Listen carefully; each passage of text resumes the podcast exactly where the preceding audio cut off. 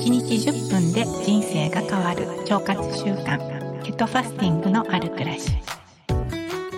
こんにちは。ヘルスケアコーチの高子です。皆さん今日も元気でお過ごしでしょうか？12月も半ばになりましたけれども今週は本当に暑いですね。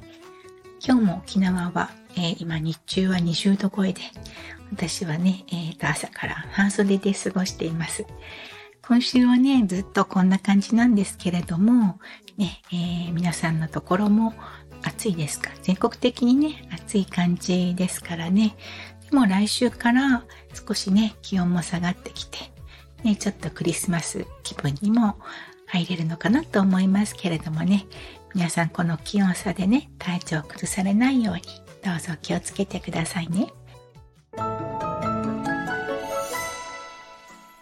今日はですね、まずはじめにお知らせをしていきたいと思います。えー、来年のね、2024年の新しい年ね、1月入ってすぐなんですけども、私のね、ライフスタイル改善プログラムの1ヶ月のコースと3ヶ月のコースをスタートしていきます。えっと、このプログラムはですね、まあ、食をメインとした、えっと、あと睡眠とかですね、あと運動、ストレスをどうね、マネジメントしていくかっていうようなね、ライフスタイル全般を改善して、今よりもより健康で、そしてね、美しくなっていける、まあね、健康美を作り出す、ね、プログラムになっています。でこのプログラムはですね、私が2020年にアメリカの予防医学のドクターから学ばせてもらったことですね。日本ではまだまだ得られない情報とかも盛り込んでいて、それをね、私なりにアレンジして、多くの方にね、必要な基本的なところをね、プログラムしたっていうね、内容になっています。でそのね、ドクターから学んだ内容を、え理論的にもね、しっかり学んでいただいて、そしてそれをね、頭でもしっかり分かった上で、実際にそれを実践にして落とし込んでいただくっていう感じになります。そして、えグループコーチングになるので、多くてもね、5名の方も一緒にね、えー、みんなでね、ライフスタイルを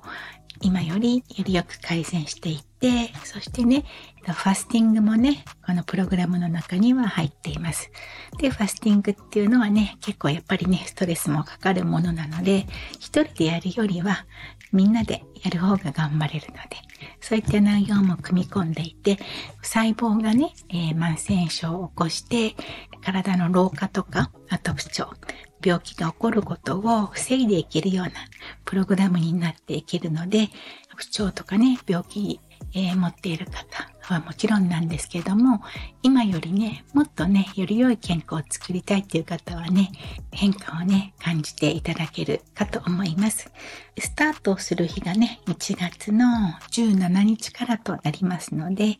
このプログラムにね、ご興味のある方は、このポッドキャストでダイレクトメールでね、ご連絡をいただければとても嬉しいです。今日のポッドキャストはですね、前回もね、前々回からもそうなんですけどもね、腸活のためにね、最初に私がおすすめしたいやるべきことっていうところでね、まあ引き続きなんですけれども、まずもう本当ね、基本的なところですよね。糖質と、あとね、小麦粉はお話ししてきました。そしてね、添加物ですよね。添加物もね、本当にね、えー、乳酸菌を取ったり、そういったね、腸活のサプリを取ったりするよりも、まずね、添加物を体の中に入れることをね、極力少なくしていくっていうことはね、とても大事になってきます。本当に添加物って今私たちの周りにたくさんありますよね。だから添加物を100%ね避けて生活するっていうことは私はもう不可能に近いと思うんですね。でそれをね神経質になりすぎてそれを食べないようにするっていうことができればいいんですけれども、そうすることで逆にねストレスがかかってしまって食べるものがなくなってちゃうっていうようなね、えー、そういうふうにね、あの、思ったりとか。で、あとはね、えー、添加物入ってるものは食べられないってなると、どうしても外食とかね、お友達とか、ね、家族とかとね、外でお食事をするときには、ほぼほぼね、すべてそういうものが入っているので、えー、そういうものも一切取らないっていう風にね、えー、なってしまうと、そういうね、人付き合いもね、なかなか難しくなってしまって、それでね、あの、メンタル的にすごく落ち込んだっていうようなお話も聞いているので、極力避けるっていうね、意識はとても大切。だと思います。でも、それにね、神経質になりすぎて、メンタル的に落ち込んでしまうっていうのはね、えー、またそれは健康っていうね、腸活っていう面から見てもね、あまり良くないと思うので、極力その入ってくるものを気をつけながら、そして、えー、体の中、その消化管の中をですね、悪いものが入ってきても、ちゃんとね、えー、と排泄できる体になることがとても大切だだと私は思うのでね、極力避けるっていうようなね、意識。そしてもうね、あの、食べてしまうものはしょうがない。まずそれをね、出すことを考えるっていうようなところにね、注力してもらう方が、私はね、よりスマートだし、あの、ご自分のライフスタイル的にもね、すごく生きやすくなるかなっていうふうに思います。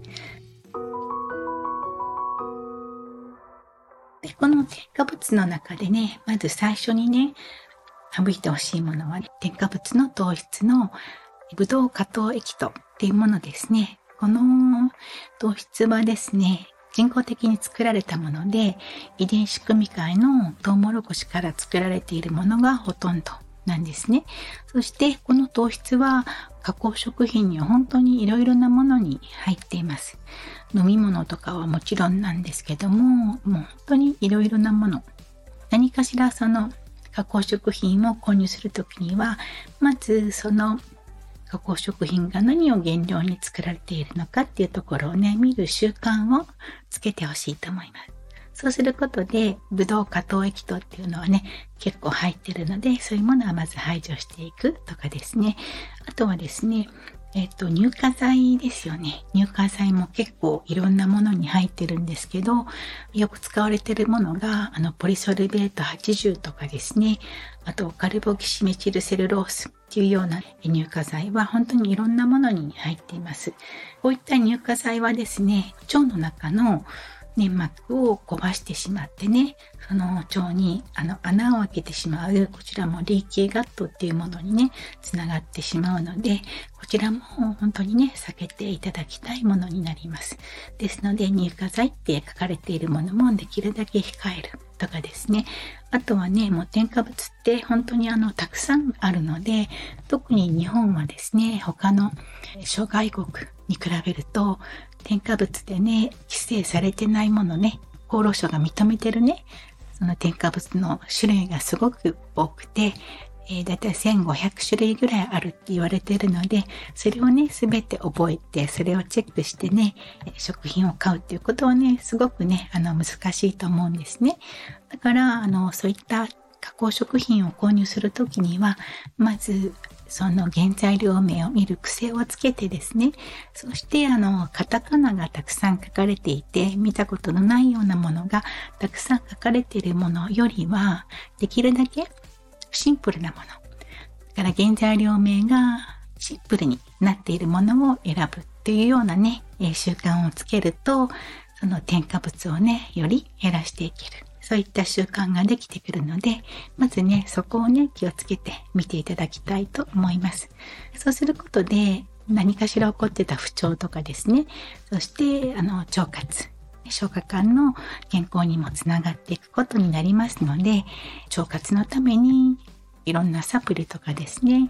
あの、乳酸菌とか発酵食品とか、そういうものをね、取るよりもですね、まずそういった添加物をまず入れないっていうところをね、極力ね、入れないようにするっていうことを意識してもらえると、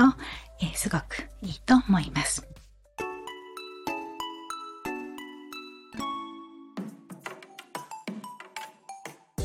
はい、ということでね、今日のポッドキャストはこちらで終わりにしたいと思います。今日もね、最後まで聞いていただいてありがとうございました。また次回の配信も聞いていただけると嬉しいです。ヘルスケアコーチの高子でした。